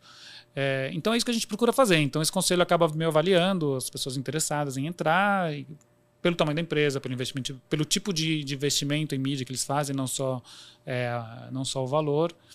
Mas a ideia é essa, assim, a ideia é que a gente vá crescendo e que a gente faça um grupo grande ali. E vocês pensam em fazer outros grupos? Porque esse é o de CMO, mas eu fico pensando, poderia muito bem ter um grupo de, sei lá, de tudo na verdade, né? De tudo. o que, que de pode ter grupo? recursos humanos é. e inclusive de moda, assim mesmo ali também. É, porque eu penso assim, pô, uma, um de empreendedorismo, assim, de empresas... Uhum. É, A nossa, que nem eu falei, a gente fica ali na faixa mais ou menos de 10 colaboradores. Pô, você ter, é, ter contato com outros caras ali que estão com os mesmos desafios. Pô, a gente tá com 10, querendo ir pra 15, entendeu? É Como é que vocês têm feito? Buscar investimento aqui, buscar ali. É, é, uma, é uma coisa que, se um dia tiver, assim, de, de, empresas desse porte, assim, mais ou menos de 10, eu ia adorar, cara, participar. É. Não, sem dúvida, sem dúvida. A gente pensa, a gente pensa assim, a gente tem lá um diretor de novos negócios que está formatando para o ano que vem. A gente fez esse meio como oportunidade. Marcelo trouxe esse modelo, eu apresentei ele lá para os diretores da Exame, enfim, então a coisa andou e está andando do jeito até bem fácil ali. Agora a gente precisa fazer outros com investimento um pouquinho maior, mas sem dúvida, empreendedorismo assim, hoje empreendedorismo assim, PME assim, dentro da da, da Exame tem uma importância enorme, assim, tem uma audiência enorme, traz ótimos anunciantes, é, a galera quer empreender, né, hoje. Pois é, né, Sim, cara? Tá sim. tendo uma movimentação muito grande em relação a isso, né? E muita mídia independente, assim, como vocês ali, vocês até são precursores, porque vocês estão nisso há bastante tempo 10 ali. anos, né? É. completamos 10 anos. Mas tem muita gente entrando agora, assim. Eu participei, assim, do, eu fui lá, me chamaram na, pra ir na Ambev pra f- contar ali também, eles fizeram ali um, um grupo ali de, de fomento ali e tal, selecionaram algumas empresas ali para fazer também uma, uma imersão ali durante dois dias e tal. E a- eu fui eu com a Laura Diniz do Jota, então a gente foi contar cada um um pouquinho a experiência dos seus, dos seus veículos. E tinha lá blog de cerveja, assim, tipo, tinha um pouco de tudo, assim, tal. E todo mundo muito... Até tinha a raça, por exemplo, tinha, é, que também é um título é, até tradicional, se for pensar, porque tem uma revista e tem bastante tempo. Mas muita gente nova entrando agora, assim, nichado, muito, muito nicho, né? As pessoas procurando, assim, muito, é, muito nicho ali para atuar. Mas sem dúvida, assim, é um momento ótimo ali para mídia inde- independente. É. Legal. E, E eu pode falar, desculpa, uma Silvio. pergunta, Ivan. é, Hoje a Exame tem a edição impressa e tem o site, né? Quanto que isso... Duas perguntas, na verdade. Qual que é a proporção de importância, seja em termos de audiência, em termos de receita mesmo, tá? Entre um e outro, digital e físico. E até quando que o físico sobrevive? para sempre. Brincando, não sei. É, o que a gente fez foi mudar a periodicidade. A exame, ela era quinzenal, que é até uma periodicidade engraçada, né? Assim, não é o tradicional, né? Todo mundo é Ou semanal ou mensal. É. É, e a gente passou para ser uma edição mensal. O que foi muito bom. Por quê? Porque o quinzenal, você fica no meio do caminho entre pô, o quente, análise, assim, né? Um período pequeno para fazer uma análise, mas é um período Sim. longo, ainda mais no digital, para você guardar um O furo, quente, por exemplo. sim. Assim, não faz o menor sentido, né? Então, é, ela ficando mensal, ela, hoje ela é muito mais analítica, as reportagens, assim, muito Tá. para entender o quente é digital, assim. É, Ah, então vocês trabalham os dois. Pra caramba. Todo mundo trabalha principalmente pro digital. Então, hoje a Exame tem 40 pessoas, mais ou menos. Todo mundo trabalha pro digital, digital first, Tá. assim. Então, assim, a gente tá, acorda, a gente tem um monte de ferramentas, assim, de monitoramento, de audiência, assim. Então, a gente tem um investimento muito grande no digital. Tem uma, um pessoal de SEO que dá pra gente, que ajuda desde a gente traçar grandes estratégias para uma cobertura de eleição, até no, no dia a dia, assim, pô, esse título que eu tô colocando aí, tá bom ou tá ruim? Ah, não, troca essa palavra, Tem puxa só cá pra e tal. Tem. Tem uma equipe só para isso. Os caras são muito demandados, assim. A gente abusa deles assim mesmo, assim. E isso é. E aproveitando, o foco continua em texto ou vocês estão investindo assim também bastante em YouTube, Instagram, Poxa, a TikTok? gente um TikTok tem acho que 200 e poucos mil seguidores, assim. A gente. Nossa, tá bombado É, já. vai bem, assim. A gente, quando entrou, nem sabia muito bem para onde ir e tal. Puta, é vídeo de, assim, a gente mesmo faz na redação, o repórter contando ali. Ah, As notícias. exatamente. Hoje a Natura comprou não sei quem, papapá, papapá, conta alguma coisa. Hoje. Encontraram um formato. Encontramos um formato, assim, que é uma, Uma, coisa... muito maluca, né? Quando as, as mídias surgem, a gente não sabe pra onde a gente vai, né? Tipo, faz como, faz. É totalmente perdido. Aí você começa a caminhar, começa a enco- encontra o formato e você vê É. que era simples, né? Exatamente, assim, é, não é só dancinha ali e tal, assim, pô, de repente Sim. tinha outra- tem outras coisas que interessam e a gente foi, veio, É, veio crescendo. legal. Então a gente tem Instagram, tanto da Exame como da Casual, são bem grandes, bem relevantes. Então, assim, a gente tá.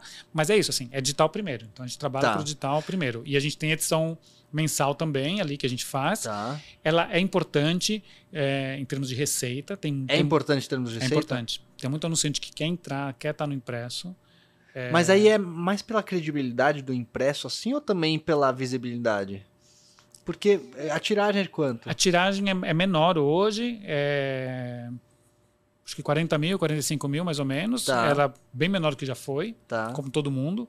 É, então, realmente, assim, E nosso alcance, assim, a gente tem em mais ou menos 15 milhões, de 15 a 20 milhões de, de page views ali por mês. Nossa Tá. Senhora. E só na eleição, no dia da eleição do primeiro turno, a gente bateu 10 milhões, assim. Então, assim, quando você pensa assim, é um alcance muito maior É, do, que a, do, que- do que o impresso. Não tem, não tem dúvida. Mas o disso. impacto é o mesmo? Uma pessoa que entra num site tem o mesmo impacto de uma pessoa que lê o jornal?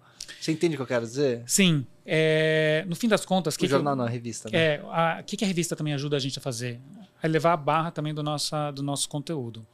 Do dia a dia é o seguinte: aconteceu essa notícia, corre atrás. Ou você tem um furo, puta, faz ali uns parágrafos, coloca, depois vai atrás uma entrevista para complementar e a gente vai indo. É, o impresso, cada matéria tem seis, oito, dez páginas. Sim. Analítica, a gente fala com um monte de gente, dados, consultoria, gráficos, arte e tal. Então, no fim das contas, é um material muito mais rico do que o nosso material do, do dia a Sim, dia. sim. Então, é um complemento muito bom. Então, quando você entra no site, você vai vendo desde a matéria assim, o, o que aconteceu na hora, o- o- a Não notícia precisa, não imediata. precisa de tanta formatação, não precisa a- a- aparar as arestas, é pra subir Gente, pro pessoal ler, né? É. Clássico, com a, né? com a preocupação de também não dar uma barrigada. Não, também, é, porque verdade. também assim. Mas é isso, sim. Pô, tem informação, aconteceu um negócio, sobe, depois acerta, depois Sim, melhora, sim. depois faz. é, coloca os links. Mas não precisa do depois. acabamento, né? A Não. revista, cara, é tudo diagramação. O tem que ser- texto, né? Assim, vocês são- palavras- é. o número de palavras certas, né? Tem um monte Exatamente, de questão é. ali que no digital. A minha, eu faria um paralelo, Silvio, já que o Ivan falou sobre música, com a questão da música. Obviamente, se um artista hoje quer ter alcance, ele tem que estar no Spotify. Mas, ao mesmo tempo, repara como tem vários artistas lançando aquelas, aquelas versões de vinil, porque não é só ouvir a música, é uma experiência. Eu, por exemplo, cara, eu tenho uma conexão muito marcada, muito maior na minha vida marcada com CDs, que eu também não sou da época do vinil, mas dos CDs que eu tive, que eu vi o CD inteiro e ele tava na minha mão, do que com uma música de um artista que, pá, vê o pontual no, no Spotify. Então, aí é a, é a minha visão, não sei se é uma visão também muito nostálgica, mas eu vou falar, eu acho que o impresso não morre. Eu acho que o alcance vai ser digital, claro. Mas, cara, você sempre vai querer ter um, uma experiência na mão, cara, o papel, assim.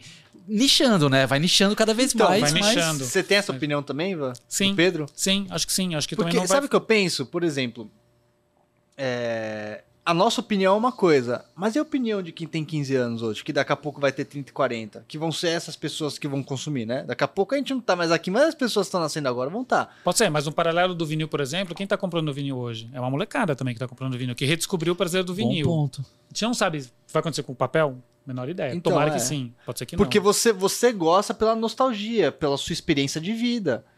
As ah, os adolescentes hoje, no vinil, beleza, mas eles não têm muita experiência com papel, Eu tenho um sabe? filho de 14 anos.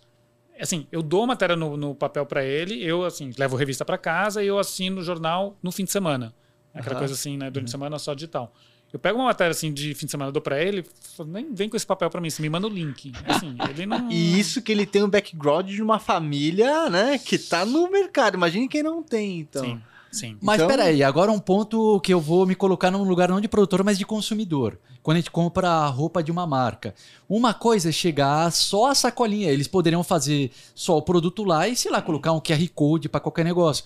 Agora, quando chega com o perfuminho da marca, a experiência, que a gente já começa a se conectar. A reserva tá com um perfume mó gostoso, velho. Chega os pacotes da reserva, eu sinto. E daí tem uma cartinha. E sabe, impressa. E agora eu tô pensando como consumidor, tá, Silvio? Cara, eu adoro isso, cara. Eu acho uma delícia pegar o, uma coisa física. Eu não tô falando só de revista, tá? Eu tô falando coisas físicas como um todo. Eu acho que. Não, Não. concordo, mas acho que a comparação, ela. é- Não, não sei se ela é válida, Pedro, porque a gente tá falando Pode de ser. revista e você tá falando de um produto que você tá comprando. Posso experiência errado, do- sim. Enfim. É, sei, é tentando discussão traçar um paralelo com moda, que é o, até o assunto nosso aqui, mas pensando nisso, é, hoje as marcas. Tem, tem marca nativa digital que está indo para o físico agora, abrindo loja física. Tem, É, tem, tem. É, a compra começa no WhatsApp, vai para o site e termina com o cara retirando o produto Não, na é loja. Na verdade, a né? Amaro fez um puta sucesso com esse formato, né? É. A gente, inclusive, a gente no moda masculina, a gente tem um. É que não chega a ser físico, mas a gente fez um jornalzinho que é em PDF. Uhum. É que daí tem a questão da distribuição, não tem orçamento, mas eu sou louco pra imprimir. Depois eu vou te mandar o. Mas a gente fazia diagramaçãozinha Manda, como é. se fosse um jornalzinho de verdade. E a galera gosta, Silvis. Gosta. A galera vê, tipo, a diagramaçãozinha assim, eu, sei lá, eu curto muito. Olha, cara. mas faz um orçamento, porque talvez valha a pena, viu? Se tiver alguém ali pra um É. sponsor ali, assim, Verdade, porque não né, é tanto cara? assim, viu? Colocar tem alguns, né? Tem. O Vitor Collor tem, né? Ele vai relançar o jornal Ele dele. vai lançar, cara, era lindo esse jornal do Vitor Collor de Mello, cara. É. Você sabe qual que é esse jornal? Que é o formato tabloide mais altinho. E ele é fotógrafo. É Sei se você podia estar falando isso agora, que ele é meu amigo, ele contou, assim, mas acho que sim, acho que podia contar assim. Mas ele, tá, ele falou Ah. que vai, vai relançar agora, assim. Não, Tá, bom, demos, um furo aqui, um furo jornalístico. aqui, é. Desculpa aí, mas Vitor, qualquer coisa. Não, mas então Então, pronto, o Vitor já tá convidado pra vir aqui, então, gravar Pô, com a gente trazer e o cara mais estiloso que existe aí no mercado. Aí, Então pronto. Vitor, ó, vamos aqui fazer um episódio falando do relançamento do seu jornal e ad- adorei, adorei, cara, porque eu gostava desse jornalzinho dele, lindo, cara, os ensaios, ele fazendo ensaio de carro, assim, até os... O cara é, É. fotógrafo, né, é, é- o bagulho é, É. diferenciado, né? É, é. Mas não é tão caro por, por isso. Até, bom, se quiser, até, até mando depois pra vocês o orçamento, assim. Mas quando a Ah, gente fez essa pô. tiragem aqui, não foi tão caro, não foi absurdo, É assim, de mesmo? falar, pô, inviável e tal. Não, é. Eu fiquei com vontade, cara, porque a gente já tem Legal. tipo umas 30 edições, é tudo em PDF bonitinho, mas falou, pô, Faz Eu- uma, deixa em umas lojas em alguns lugares, verdade. enfim, né? Se vocês não quiserem vender, enfim, aí. Mas Você me deu a. Você me inspirou. Agora que você trouxe aqui o, um papel, o papel né? aqui, eu tô me sentindo animado pra fazer o nosso papel também. Uma, uma- eu quero perguntar pra você, vai aproveitando a sua experiência aí que você tem nesse meio. Hoje em dia, é, as marcas quando querem anunciar, elas querem saber muito o retorno de conversão, Sim. né? Uhum. Isso sempre foi assim, porque eu tenho a impressão de que as marcas grandes, elas não pensam muito na conversão, elas pensam no branding, no awareness, né, de alcançar, de impactar as pessoas, e a conversão vem como uma consequência. Hoje, até por a gente ter uma explosão gigantesca de marcas pequenas e médias que não, não podem se dar tanto ao luxo de não pensar na conversão, elas estão muito focadas na conversão.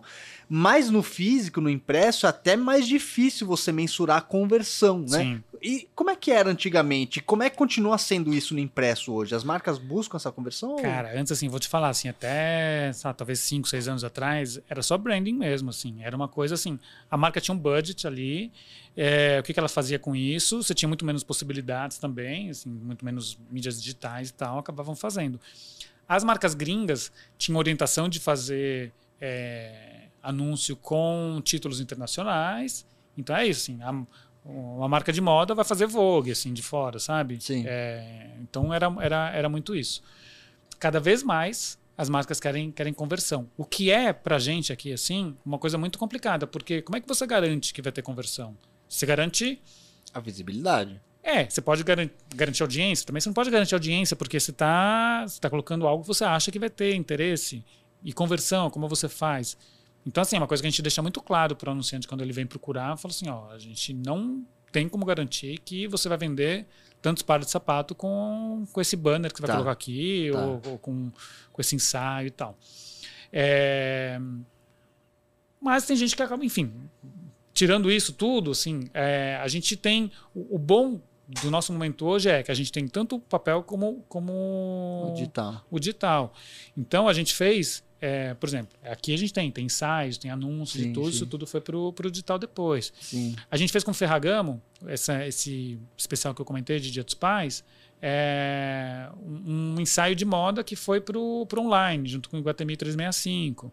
É, Aramis também, a gente já fez coisas com Aramis também, que vai pro, acaba indo pro, pro online. E aí a gente vai também medindo um pouco a resposta. Aí a marca volta, fala assim, pô, foi super bem. Poxa, não, me decepcionei, não era isso que eu, que eu esperava. Tá. Enfim, estamos tateando também. Garantir conversão pra gente é muito difícil. Difícil, né? Até porque é um universo muito novo, né? Que tá mudando. O algoritmo muda o tempo inteiro. Exato. Tudo é, É, é Não, universo. mas, mas nem só a conversão. Eu acho que no. Eu acho, né? Não tenho experiência nenhuma nesse meio, mas no impresso, às vezes até o impacto que a ação teve nos leitores deve ser mais difícil. Porque, por exemplo, vou dar um exemplo, né? Pra ficar mais claro o que eu quero dizer. Hoje em dia, no digital, a marca fecha uma ação com você. O que, que é a ação? São entregas de conteúdo. É Reels, é carrossel, é um vídeo no YouTube e tal. Você subiu o vídeo, a partir daquele instante você começa a medir o impacto que teve. Você vai ver Sim. se, sua- se o seu site teve aumento, se você já era um link traqueado para pessoa, você consegue ver quantas pessoas clicam naquele link.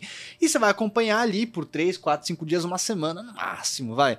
Então é, é muito mais palpável. No impresso, isso é difícil, né? Você começa a veicular o impresso, é, você não sabe se a pessoa vai acessar o site diretamente ou se não vai, e se acessou, se veio é muito mais difícil não só a conversão, mas o quanto que gerou resposta, né? Sim. Aí depende muito assim, da orientação da empresa, do budget da empresa, enfim, aí também do, É, do- né? do- da marca, do perfil de marca. Entendi. Mas você vê a Vogue hoje, assim, tem, tá cheio de anúncios, assim, e faz parte do conteúdo, porque são os anúncios lindos, assim, né? Um ensaio maravilhoso. Mas geralmente são marcas lindas. maiores, né? São marcas grandes, marcas. Mas que aqui vendem pouco, por exemplo, assim. Que não é assim, dizer que aqui nosso mercado de moda internacional é comparável com lá de fora, não é. É, vendem bem, assim, claro, mas, mas mesmo assim, para elas faz, faz sentido. Quando a gente lançou esse guia do, do impresso, assim, é isso, as marcas entraram por causa do. por, por ser um guia impresso ali. Porque Que vai para um mailing, né, cara? é. É a mesma coisa do, do. A gente tem também quando assim, quando a gente pede uma entrevista para alguém. Primeira pergunta que é: é para impresso ou é só para digital? Porque para eles tem uma diferença. Porque sendo para impresso também é para digital. Para a gente, tudo que vai para impresso vai para o digital também. Então é um. é, A gente, obviamente, está dobrando, vai, fazendo uma As entrega entregas, casada sim. ali, né? É, mas, cara, tem muita gente que fala assim, poxa, não. E tem marca que fala assim, às vezes a marca vai passar, por exemplo, a assessoria vai passar, tem uma notícia exclusiva, um lançamento, não sei o que e tal. Mas eu tenho uma demanda de ser impresso. Aí eu falo, putz, mas eu vou sair dia 15 e você precisa lançar dia 5. Poxa, desculpa, eu vou procurar outro veículo. Acontece. Porque ainda tem demanda de marca ali que querendo fazer é, é, a sua divulgação ali num, num veículo impresso. Entendi. Depois, para eles mostrarem ali o retorno, quando eles vão prestar contas ali do Sim, que eles fizeram ali com a. com- é, tem isso. Ó, tá aqui, ó. Tantas páginas de impresso, teve isso aqui no digital. Entendi. Até porque eu acho que essa, essa questão do branding, ela, o pessoal fala muito em conversão, mas a questão do branding é muito importante, cara. Você vê assim, é uma coisa, sabe? Uhum. Você vê aqui na mão, tipo, não, não tem um monte de, de banner pulando. Ele tá aqui, sabe? E ele vai estar aqui daqui a um mês, daqui a um ano. Pô, se a gente pegar o- os guias que a gente tem, as marcas estão lá ainda. É claro que matéria na internet também, você mantém a indexação, mas aí é, é um fluxo diferente. Eu. É, cara, eu sou nostálgico. Eu, eu admito que eu sou nostálgico. Pra mim, um papelzinho aqui é sempre me dá alegria. Deixa eu tirar uma dúvida aqui com. Como é que nós está de, de, 10 minutos? É, então ainda bem que eu perguntei. eu também nem sei como Estouramos é que tá. 10 minutos ou tá faltando 10 Não, a minutos? gente ainda tem 10 ou Ah. estourou? Ah, 10, tá. Então, 10. ah, mas eu também preciso perguntar pra você, porque eu não sei como é que se você, você tá na pressa, se tem algum Tô almoço, algum compro- tranquilo, Tá assim, tranquilão, tô- sexta-feira, é, de boa. Hoje eu vou pra casa, a gente faz um esquema híbrido. Hoje eu tô um dia de casa, volto pra lá, Ah. continuo trabalhando de lá. Vocês estão na, na Praça Pan-Americana, você comentou, né? Pra aquela região? Eu tô. Não, minha casa é pra lá, né? A gente tá Ah. na Juscelino, tá num, num condomínio chamado Condomínio São Luís, que é um condomínio comercial até antigo, assim, super bonito, perto da Faria Lima. Então, Eu posso me É. convidar pra ir visitar um Sem dia? dúvida. Sem dúvida, vamos tomar um café lá. Ó, e a gente tem um estúdio bonito como esse também. É? tem estúdio de gravação, É sempre que a gente tem investido Nossa. muito em, em vídeo também. Que legal, que Vamos legal. lá tomar um café lá. Cara, porque assim, eu, eu vou ser sincero, hein, senhores? Vou abrir o coração aqui. Eu gosto de moda. O Pedro mas- tá emo- emocionado Mas na- quando- no podcast de hoje, Não é que viu, quando gente? assim vem jornalista falar assim, cara, é tipo, pra mim jornalismo é uma coisa que mexe muito comigo. Então eu.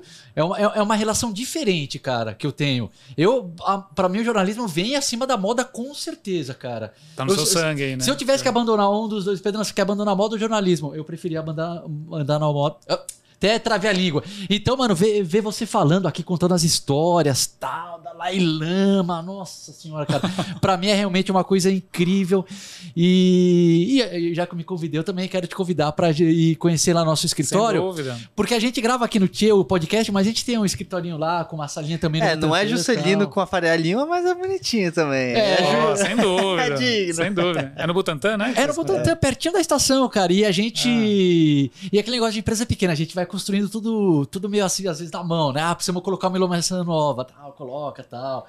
Então. Não, mas aí é a graça, a graça, né? É, essa é Uma graça. startup ali é isso Então. ali, né? De ir fazendo. Você sabe que esses dias eu até tava, tipo, meio cansado, cara, tipo, de olhar pra tela de computador, porque você sabe, né?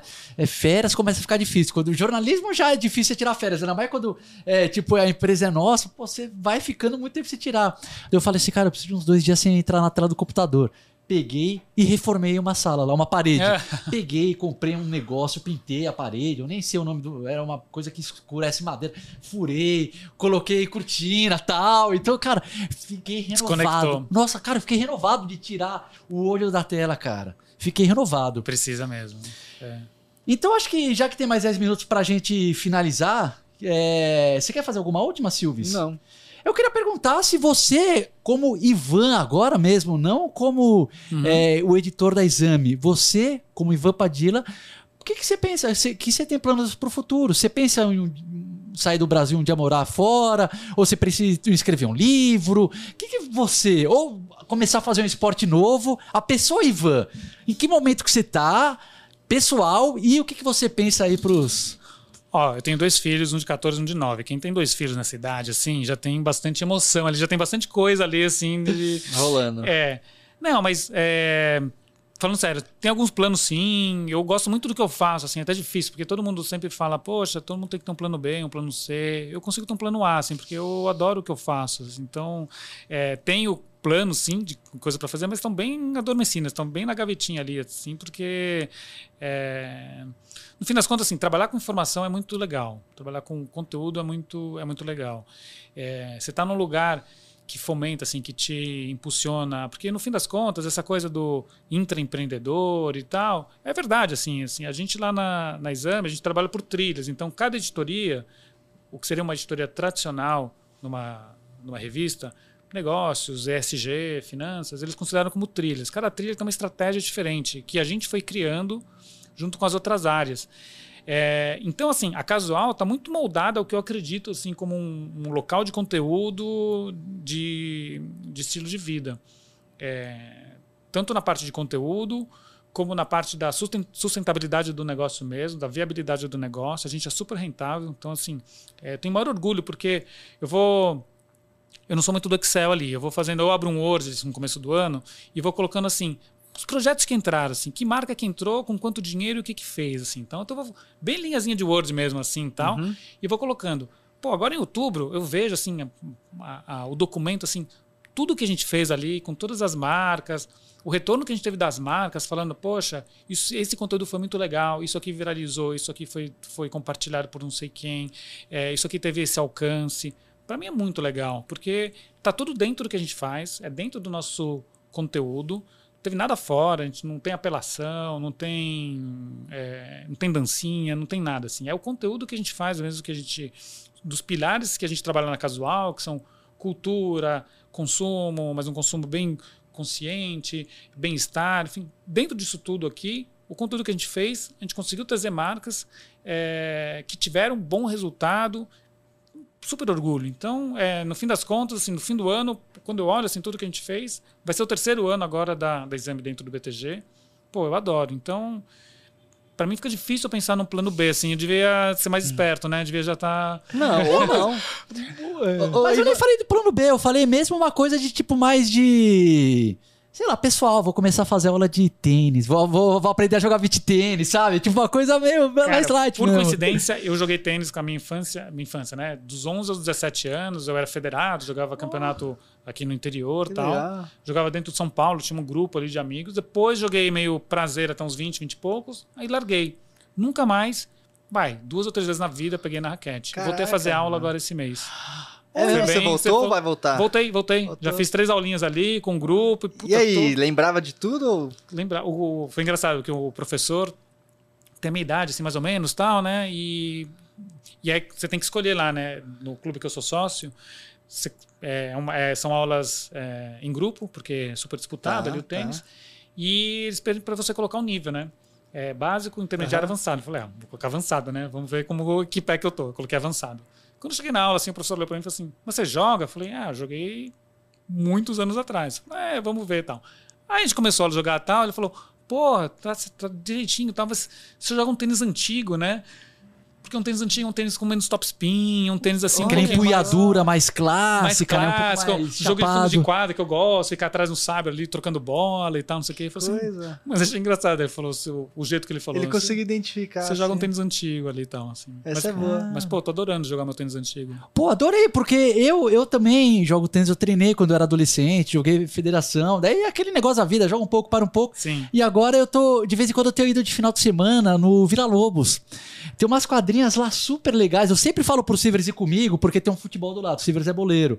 Mas é super bacana o tênis do Vila Lobos. É uma- tem umas quadras lá, você chega, fica de próximo, vai jogando dupla. Eu vou te mandar um zap é pra gente jogar tênis. Bom, Cara, tem duas quadrinhas lá, que são duas quadras que foram reformadas pelo Itaú, que é um joguinho pegado, assim, Uhum. que os caras não gostam de perder, que é dupla, assim, você perde, vem a próxima e você vai lá pro fim da fila, você perdeu. mas digo, tem muita gente ali, você demora muito não, pra... nessa- não, ah, dá- 30 minutinhos, 20. Ah, e daí você entrou, mas esse é um negócio, por, por isso que fica meio pegado, porque perdeu, você vai pro Entendi. fim da fila, não 40 quer minutos sair, né? parado. Então os caras querem continuar. E daí você vai ganhando, você pode ficar uma hora, uma hora e meia, duas horas. Então a gente vai fazer uma dupla. Vamos lá, vamos Eu lá. e Ivan, a gente vai fazer uma dupla. Pô, vamos lá. Vamos lá, fechou. Legal. É. Sensacional. Então eu queria agradecer aqui, sempre agradeço o Silves. Aqui eu trabalho há 10 anos com esse doido aqui. Sou amigo há 20, 30? A gente é amigo desde que ele tem 6 30 anos, anos, Silves. é. Cara, eu preciso de um troféu, velho, pra aguentar o Silves, velho. Não, mas eu te amo, Silvani, eu te amo, Silvani. Sem Brincadeira. briga. Aí então nossas briguinhas que parece casal, né? É. Às vezes É. parece casal, viu, Ivan, cara? É mais. De birrinha ali É, e tal. E ele é o chato do casal, claro. E, mas brincadeira, Silvio, sempre um prazer gravar contigo. Galera do Tia Podcast aqui, muito obrigado também. Adoro a estrutura. Ivan, cara, amei fazer esse episódio com você. Pô, que bom. Eu tava É. com medo de não ter subsídio. Porque Nossa, não... Eu, assim, vendo quem já passou pra cá. O Silvan, assim, então, tanta gente Pô, mas da você, moda ali. você, é o, você é o famoso monstro sagrado, Ivan. Então, assim, cara, sério, esse episódio contigo, assim, amei de verdade, cara. Pra mim, é demais eu ter ouvido essas histórias. Se eu pudesse, eu gosto de fazer depois mais um monte de gravação com você falando sobre jornalismo, não só de moda, de um monte de negócio. Aí Vai vai que- pelo. Quem sabe um dia? Não, verdade. A gente vai pro bar, né? Mais fácil também, É verdade. Né? Também. E pronto, né? Pro bar e pro E- Vila Lobos jogar tênis Isso, ali. Se a gente perder, a gente vai pro fim da fila e fica trocando ideia. É isso aí. Tá bom. Gente, eu que agradeço. Obrigado pela oportunidade. Sou fã do trabalho de vocês também. Tantos amigos, como eu é, falei no começo, né? Tantos amigos passaram aqui e tal. Eu falei, pô, e eu, legal. né? E eu, né? Pô, aí agora eu tô aqui, Chegou. né? É. Super obrigado. Valeu. Legal. Senhores, obrigado também pelo prestígio aí. Até o próximo podcast Valeu, do Moda gente. Até mais.